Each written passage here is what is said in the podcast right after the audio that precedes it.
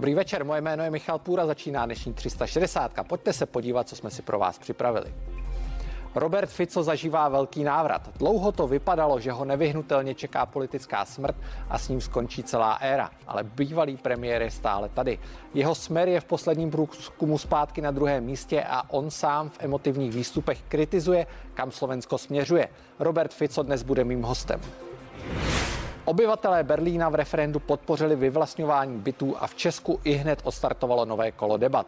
Někteří politici rozhodnutí chválí, jiní pro změnu navrhují dávat pokuty za prázdné byty. Co je přijatelné? O tom bude duel poradce ministrině Maláčové Matěje Stropnického a poslance ODS Jana Skopečka. A Pražská zoo slaví 90 let čím si prošla a jaké jsou její plány pro nejbližší budoucnost. Ve studiu přivítám ředitele zoo Miroslava Bobka, který říká, že nám trojskou zahradu může závidět celý svět.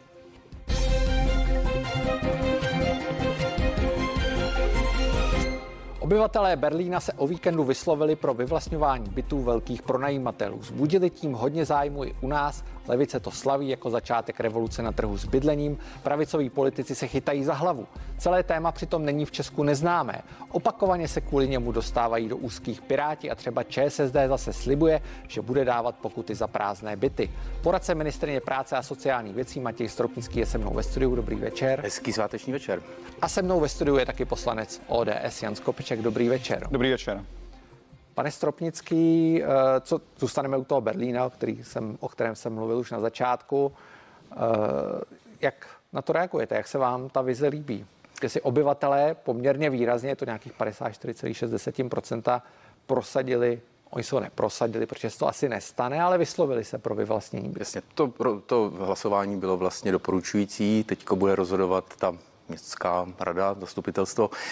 Um, no, uh, ta vlastně otázka je pro Berlín úplně jiná, než je pro Prahu, protože to množství nájemních bytů, které navíc vlastní v Berlíně eh, několik eh, vlastně nájemních společností, které eh, tím vytváří na tom trhu s nájemním bydlením velmi tvrdý monopol a zásadním způsobem si vlastně ovlivňují vlastně tu, tu výši těch cen, no tak to je, jako, to je logická reakce, to je vlastně přetečení toho, toho jako bublajícího hrnce hněvu těch lidí, kteří prostě na to dostupné bydlení nejsou schopni dosáhnout v německé metropoli.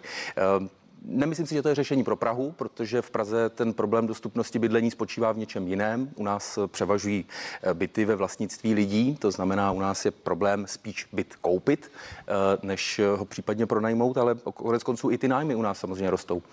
Pane Skopečku, eh, vy jste pravicový poslanec, neděsí vás to?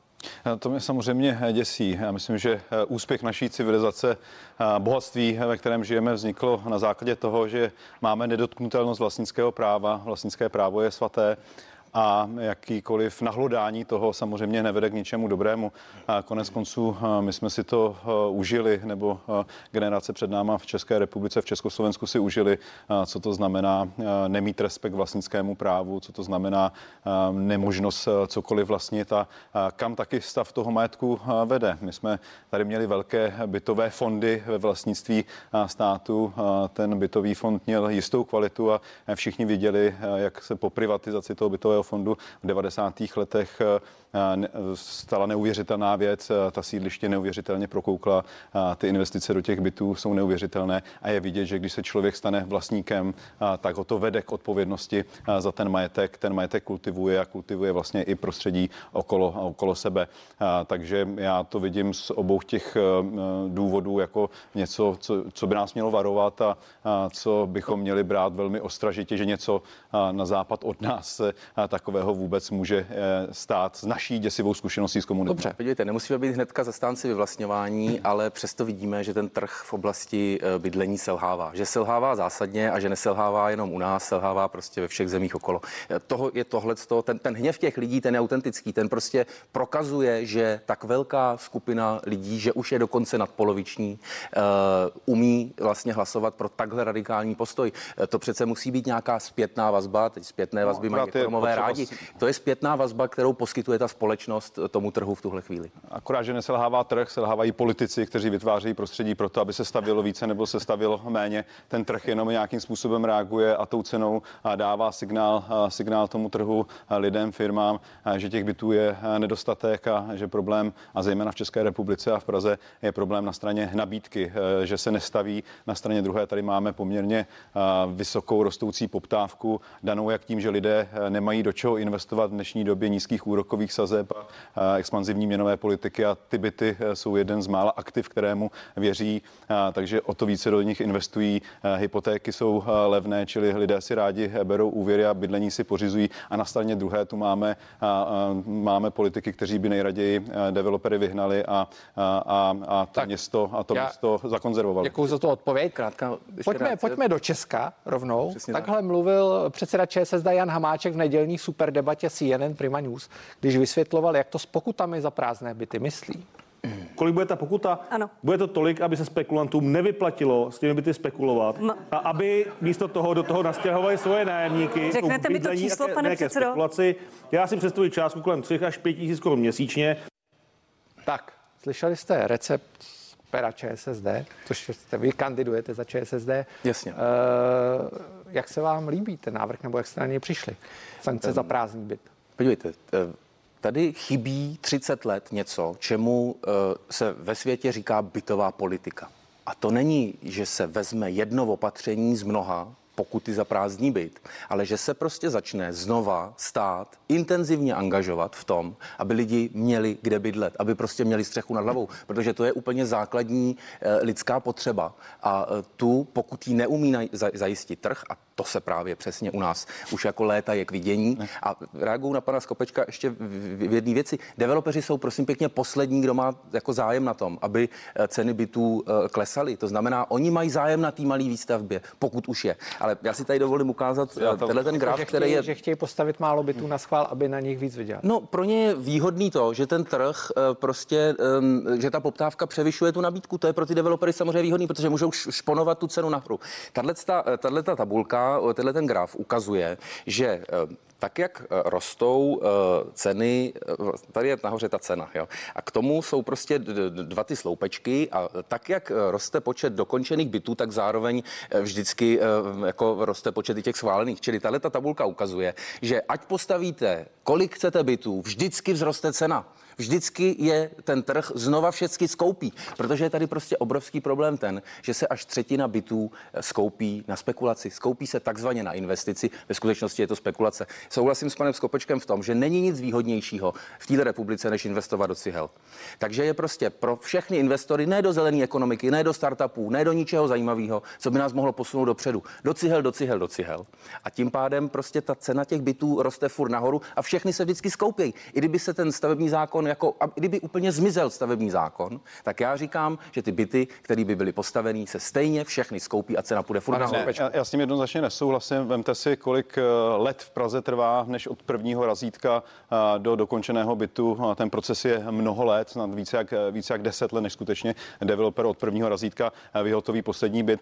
K čemu to vede? No, že ty byty jsou schopni stavět jenom velcí investoři, velké společnosti, velké developerské firmy, které mají prostě kapitál na to, aby 10 let mohli eh, financovat nějaký projekt, než na něm eh, začnou vydělávat. To je díky těm eh, radničním regulacím, které prostě neumožňují stavět rychle. Ve chvíli, kdyby tady bylo vyšší konkurenční prostředí, kdyby mohli do té soutěže nastoupit i menší developeři, menší firmy, kdyby to období na vystavení bytu schvalovací bylo mnohem kratší a motivovalo to i menší developery stavět, tak ta nabídka je samozřejmě, samozřejmě větší. Problém je, a souhlasím, ten, ten poptávkový problém tady je, částečně vyvolán umělou velmi uvolněnou měnovou politikou a nízkými úrokovými sazbami. A ten hlavní dominantní problém je prostě to, že se nestaví dostatek bytů. A pokud se nezačne stavět dostatek bytů, tak můžou socialisté, zelení vymýšlet jakékoliv regulace, jakékoliv eh, bláznivé nápady, ale stejně to k ničemu dobrému nepovede. Podívejte se, k čemu vedlo v Berlíně stanovení maximální eh, ceny eh, za nájemné. Tam, kde ta regulovaná cena byla, tak se snížila nabídka těch, těch pronájmů a tam, kde to regulované nebylo, to vystřelilo ještě více, ta cena nájmu zrostla, čili pro ty lidi v tom Berlíně to byla situace horší k tomu vedou tyto nejapné nápady levice. No, tak to měření, Ale... to, ta studie, na kterou pan Skopeček asi tady naráží, tak tam měřila prostě první měsíc po zavedení toho opatření. Já se toho nějak strašně nezastávám, ale po měsíci se skutečně nedá žádná takováhle věc de facto jako relevantním způsobem vyhodnotit. Nikdy, ale nikdy taková regulace. Dvě, dvě podstatný chci říct. Eh, jako říkali nám, že budou-li jednodušší regulace, a ODS to opakuje pokaždé a opakuje to i v těchto volbách, tak eh, že pokud bude méně papírování, jednodušší regulace, že ta cena těch bytů prostě klesne tím, že se jich víc postaví. Eh, není to prostě pravda. Jednak no tahle, no ne, tenhle graf ukazuje, že ta, že ta výstavba každý rok stoupá, že každý rok stoupá posledních pět let a stejně se, ano, ale ta poptávka je spekulativní. Ale ve chvíli, kdyby, ve chvíli, kdyby ta a druhá věc, kterou nám vždycky opakují, je ta, že pokud se eh, budou méně danit ty byty, tak eh, zase klesne jejich cena. Loni byla ale eh, touhle dobou zrušená daň z převodu nemovitosti, která byla příjmem státního rozpočtu ve výši 12 miliard korun, 12-14 zhruba něco takového. A výsledek je co? Že v celé republice stouply ceny bytů o 16%. To znamená, stát přišel o tyhle ty peníze, za který může mimo jiné stavět byt, a to je to, co my navrhujeme, aby se obnovila daň z převodu nemovitosti, kterou bude logicky platit prodávající, protože má příjem. A z toho bude potom stát být schopen stavět až 10 tisíc bytů ročně, což je to, co my chceme. Každopádně tato daň, příjem rozpočtu, se stala navýšenou marží developerů. To je další zisk, který si developeři odnesli v kapse, eh, protože eh, tohle tu daň prostě prosadila tady ODS dohromady. Já vím, že levice, jenom, jenom, já vím, jenom... že levice nenávidí zisk, že je to pro ně zprosté slovo, ale on ten zisk je motivující A co je? pro člověka k tomu, aby, aby, aby, aby, pracoval, stavěl. Takže bavili jsme se o receptu ČSSD, bavili jsme se, bavíme se o receptu ČSSD. Jaký vy tady zastupujete ODS, to pravici? Žádný, to není žádný recept, to je antirecept. To je ale jaký, jaký je, jaký je recept? Jaký je recept? Já ho potom celý. ODS jediný recept, jediný recept, eh, tak centrální bance asi nebudeme hradit, ta je eh, nezávislá, nicméně ve smyslu nadcházejících týdnů pravděpodobně eh, půjde nebo dojde ke zvýšení úrokových sazeb, takže se dá očekávat, že se trošičku, trošičku schladí ten rozehřátý trh s hypotékami, že klesne poptávka po hypotékách, že klesne poptávka díky tomu i pobydlení. Ale moc bych si od toho nesliboval, ten trh je tak rozehřátý, že to bude skutečně jenom dílčí pokropení toho problému.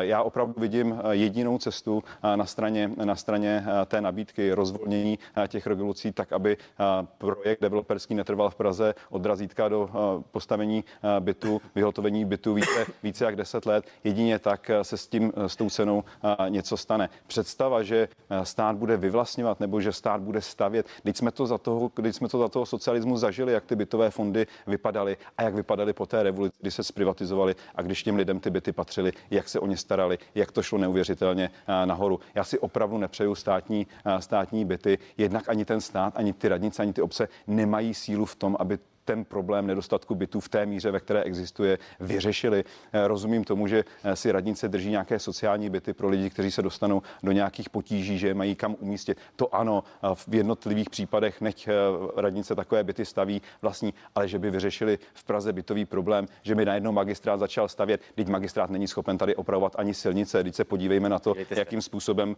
Praha stojí. Představa, že by tento magistrát šel do bytové výstavy, teď je to úplně absurdní. Děkuji. Developeři jsou strašně nenažraný. Proto já mluvím o tom, že ta marže, kterou oni mají z každého toho postaveného bytu, je dneska už 40%. Eh, já jsem před třemi lety eh, koupil na venkově kulturní památku. Jo vybydlený barák kulturní památku, ze kterého se snažíme udělat zámek. Po roce jsem měl stavební povolení, pane Skopečku, po roce, protože jsem nechtěl žádný prasárny. Nechtěl jsem o tři patra víc, než umožňuje územní plán. Prostě jsem respektoval doporučení památkové péče a snažíme se to opravovat v souladu se zákonem. A takhle, kdyby postupoval, neskakejte mi řeči, takhle, kdyby postupoval developer, tak dostává ty územní rozhodnutí a ty stavební povolení samozřejmě mnohem rychleji. Ale on chce vydělat víc, jemu je to málo, on chce vydělat víc, on chce prostě víc pater, chce ty baráky baráky stavět co nejblíž u sebe, aby ty lidi tam neměli skoro žádný světlo. Jako to je to, co reguluje stavební zákon, že ty lidi mají nějakou kvalitu bydlení taky. To je odkaz toho minulého století. V 19. století se stavělo nahňahňaný jeden vedle druhého, každý, bez kanalizace, bez, bez, bez zeleně veřejný, každý, bez vzduchu, každý, bez oken a tak dále. Každý, každý nemá na to, aby si na venkově koupil zámek a rozumím Samozřejmě, tomu, že na, na to nemá každý, ale o tom jsme nemluvili. Jo, o tom jsme nemluvili. Jako, jsme o tom, jak na to nemá, někdo musí bydlet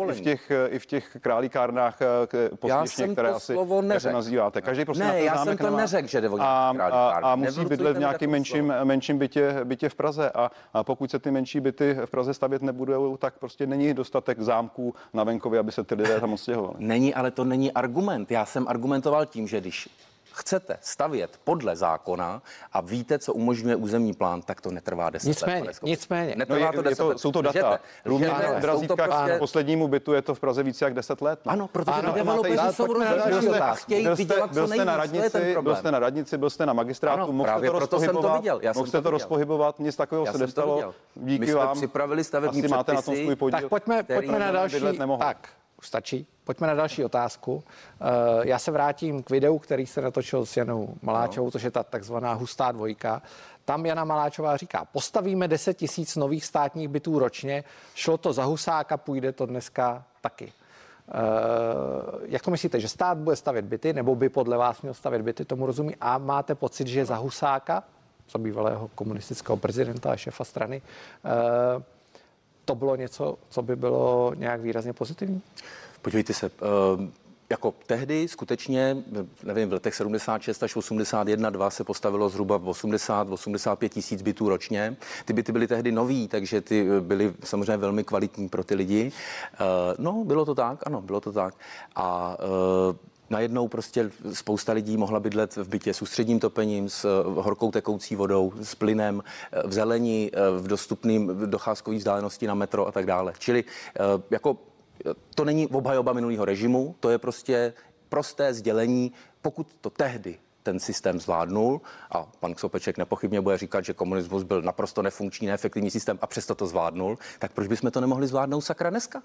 Jako. A my říkáme, není potřeba 80 tisíc, stačí, pojďme zkusit postavit 10 tisíc bytů e, státních ročně, který pak můžou obospodařovat obce nebo stát přímo. Každopádně na ně chceme vybrat jednak z té obnovené e, daně z převodu nemovitosti a jednak zvýšením daně z nemovitosti od čtvrté nemovitosti, kterou vlastní jednotlivec. Čili ne tak jako Piráti v Praze. Ne tak jako Piráti v Praze, že se zdaní hned každý byt, ve kterém člověk bydlí. Ne ani druhý byt, protože spousta lidí volí strategii pro svého potomka se pokusíme prostě sehnat byt, ať uh, má potom kde bydlet a pronajímáme ho. A uh, 25% lidí u nás vlastní chalupu nebo chatu. Takže tohle to ne, tam ta nemovitost, tam ta daň z nemovitosti je stejná. A od čtvrtý nemovitosti už je to podnikání a to podnikání má být progresivním způsobem zdaněno a tím my na ty byty získáme peníze. Pane Skopečku, měl by stát stavět byty? No já se jenom nejdřív ještě vyjádřím k tomu, já jsem panelákové dítě, já jsem vyrůstal v tom komunistickém paneláku, nějak se za to nestydím, do nedávna jsem tam vlastně v něm bydlel. Mám rodiče v takovém, v takovém bytě tatínka, takže to není nic, čemu bych se posmíval. Nicméně představa Eh, že dneska lidé budou eh, vděční za eh, byty v kvalitě a velikosti, za které se stavěli za socialismu s dřevotřískovou koupelnou. Pane kolego, to slibujete hezké časy občanům České republiky. Zaplať pán jsou pryč a když sleduju sociální demokracii, jakým způsobem zdivočila socialisticky, jaké má bolševické maníry, tak já jsem si vždycky přál, aby tradiční levicová strana v té sněmovně byla, ale po té, co jste rozjeli s Janou Maláčovou neuvěřitelné kontroly, kontroly, eh, debaty o tom, že tady jsou zaměstnavatele otrokáři, to, že chcete trestat lidi, kteří vlastní byty, na které si prostě vydělali, koupili, chcete trestat vlastnictví, tak já vám to, eh, já vám tu sněmu fakt nepřeju. Jasný, jsem jasný, si děkuju, to nedávna ale... myslel, že ta tradiční levice tam eh, patří, ale děkuju. vy jste přebrali komunistickou rétoriku.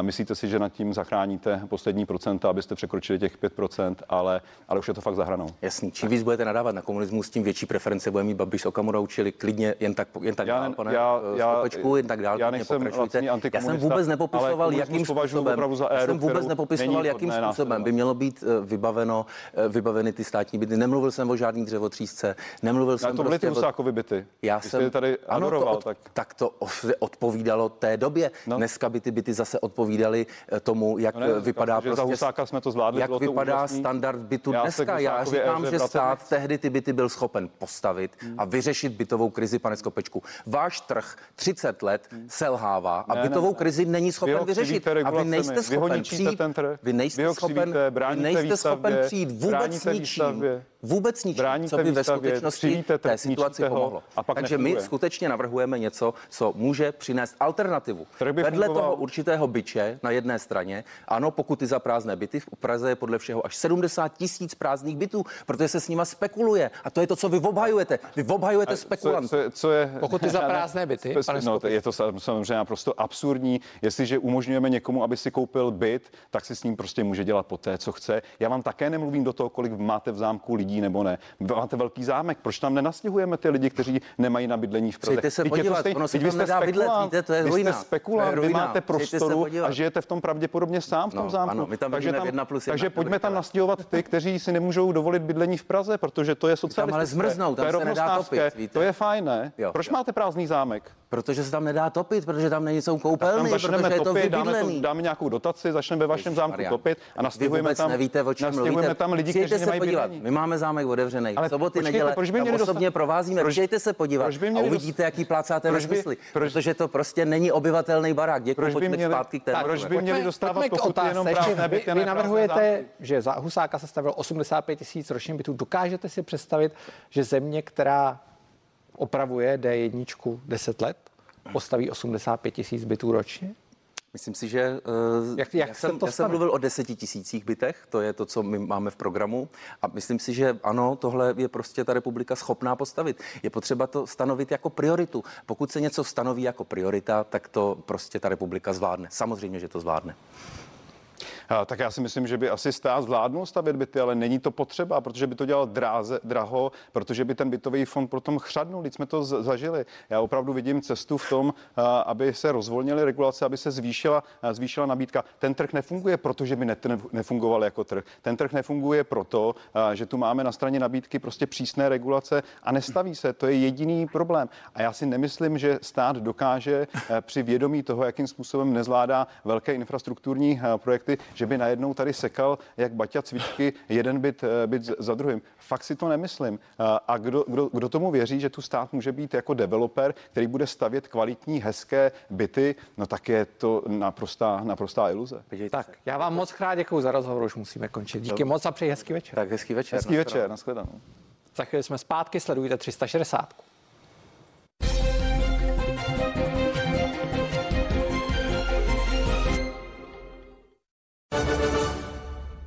Auta Super se showroomy v Praze a v Bratislavě. Autasuper.com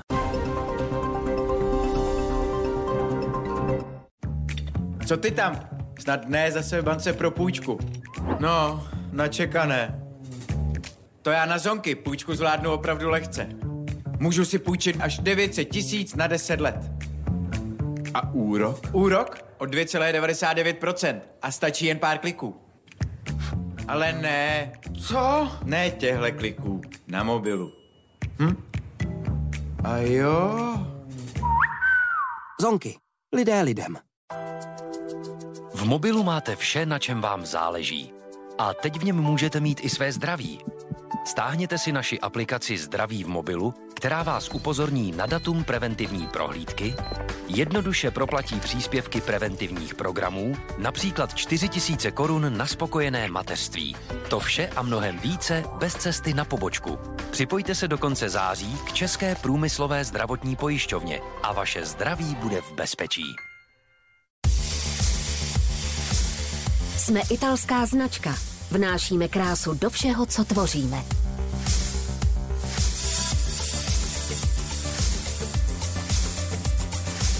Umění italského spodního prádla. Ve všech obchodech a online. Intimissimi.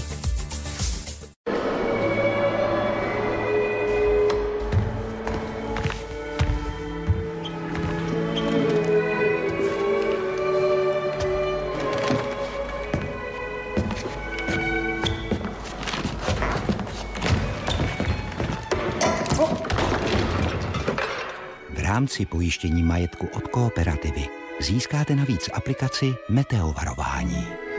Kooperativa. Pojišťovna pro život, jaký je.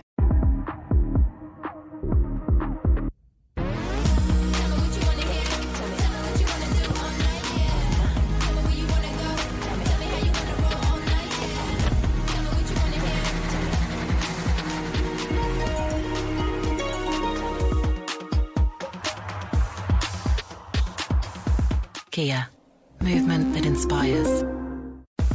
Představujeme novou rodinu Kia Ceed. Již v prodeji.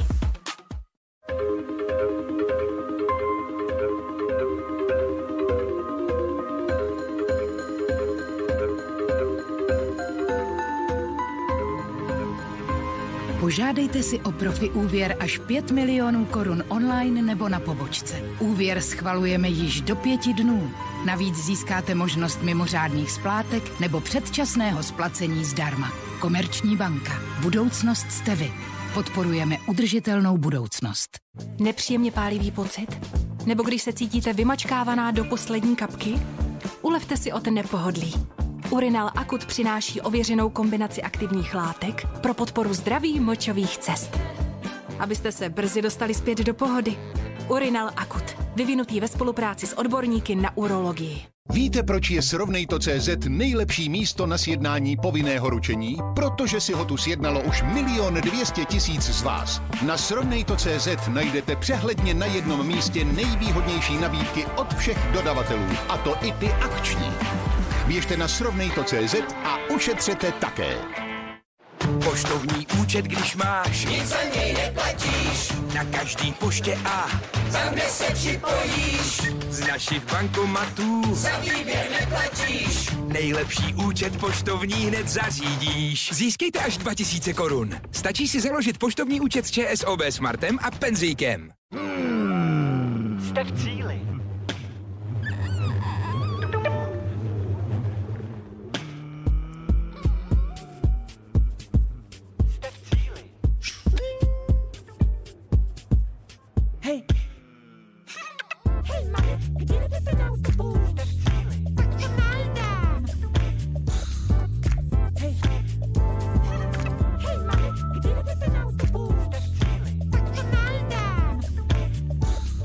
Pořád a pořád a pořád online. S novinkou Pořád online vám data nikdy nedojdou.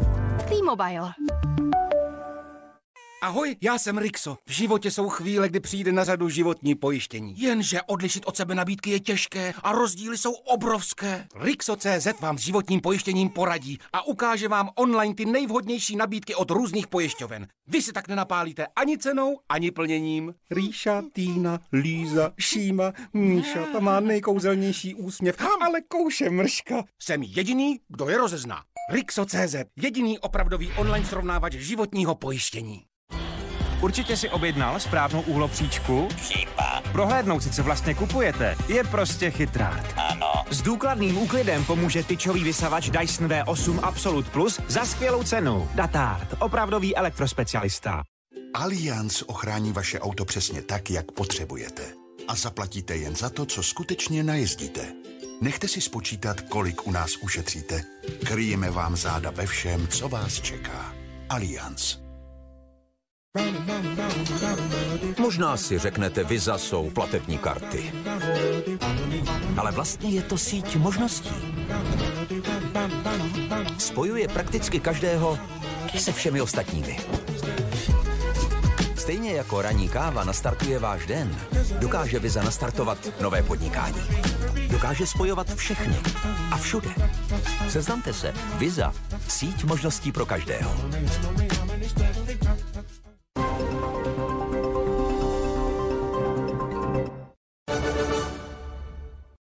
Matějovský.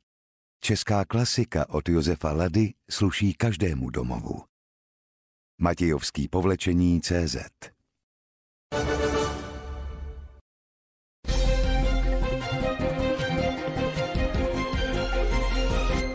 Pokračuje 360. Dobrý večer. Pražská zoo slaví 90 let od otevření. Na začátku byla jedna lvice darovaná majitelem cirkusu. Dnes je to rozsáhlá zahrada na unikátním místě, kterou Česku závidí celý svět. Alespoň tak to říká její ředitel Miroslav Bobek a ten je mým hostem ve studiu. Dobrý večer. Dobrý večer. Kdybyste uh, měl Pražskou zoo umístit na mapu světa mezi ty všechny světové zoologické zahrady, kde by se nacházela, na jakém pořadí?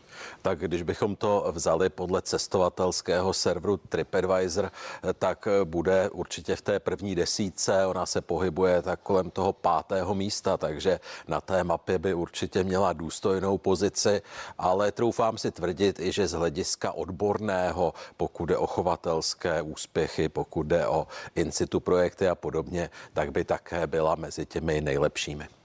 Uh, vy jste slavíte 90 let, pravda, ale ty poslední roky, poslední dva roky byly poměrně náročné. Zoo byla zavřená dlouhou dobu, nějakých 200 dnů. Uh, vy jste přišli asi o 133 milionů korun, což jsem se někde dočetl. To ano, to byl ten odhad, ještě možná to pak trochu narostlo. Uh, Dokázali jste se s tím vyrovnat? Nechybí vám ty peníze teďka? Tak peníze chybí vždycky, ale eh, pravdou je, že my jednak jsme přistoupili k úsporám. Ovšem daleko podstatnější je, že část toho propadu příjmu nám vynahradil, sanoval zřizovatel, magistrát hlavního města Prahy.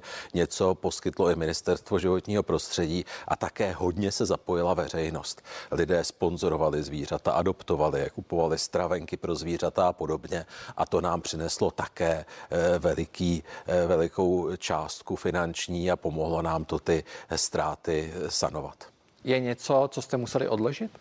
Je toho spousta. Naštěstí tedy běžely stavby, zejména stavba nového pavilonu Goril, ale zkomplikovalo to příchody nových zvířat.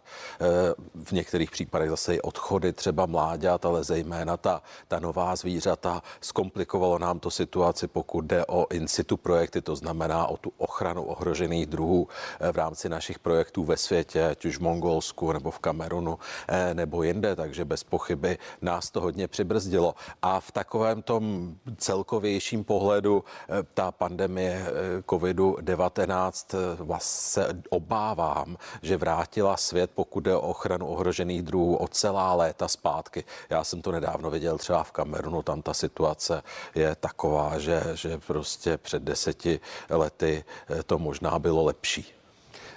Vy jste už naznačil, že se třeba odložil nenákup, ale příchod některých zvířat. Eh, to samozřejmě je něco, co zajímá každého, každého, kdo chodí do zoo. Na co se mohou lidé těšit? Co chystáte?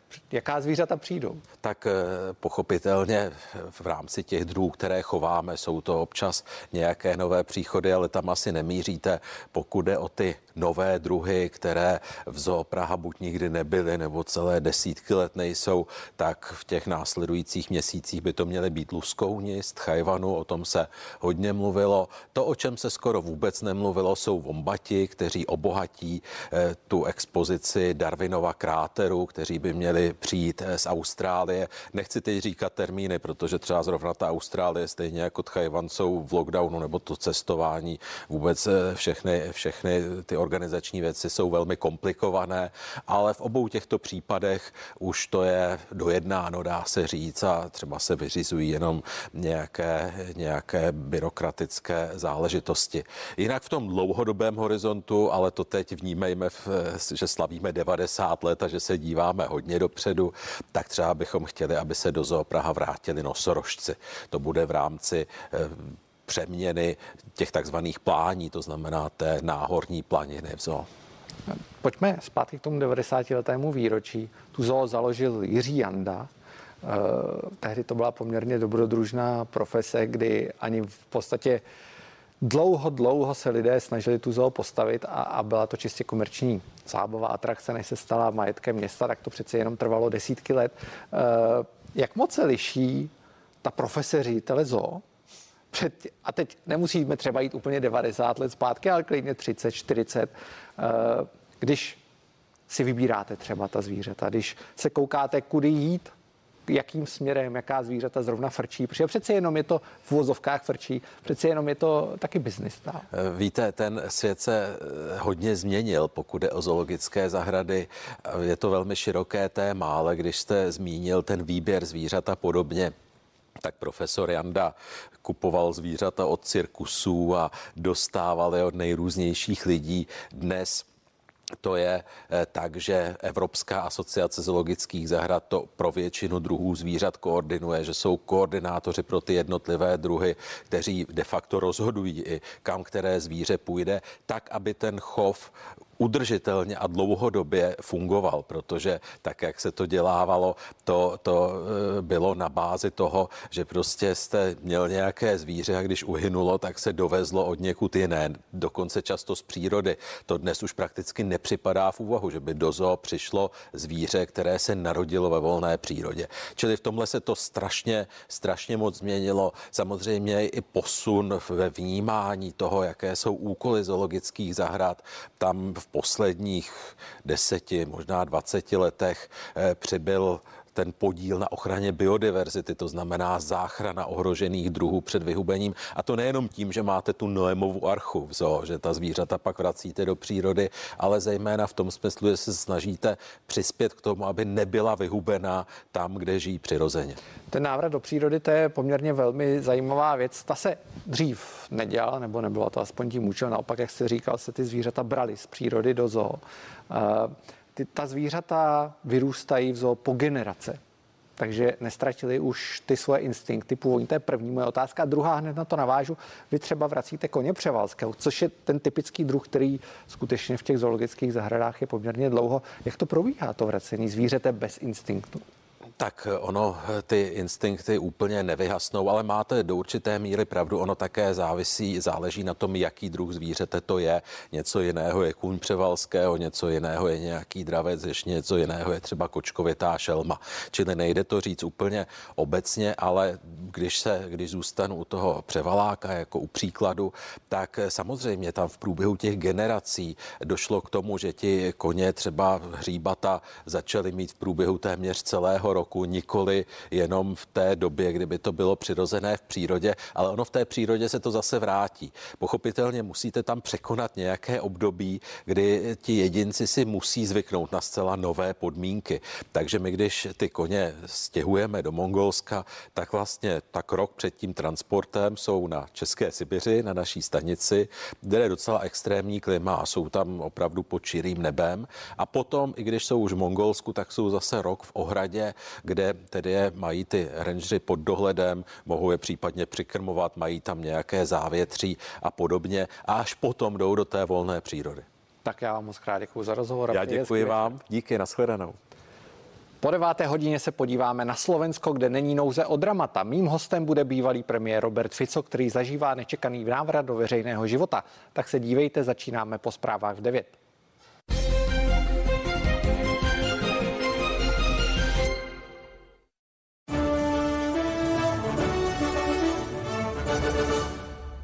Jak volby ovlivní finanční situaci českých domácností?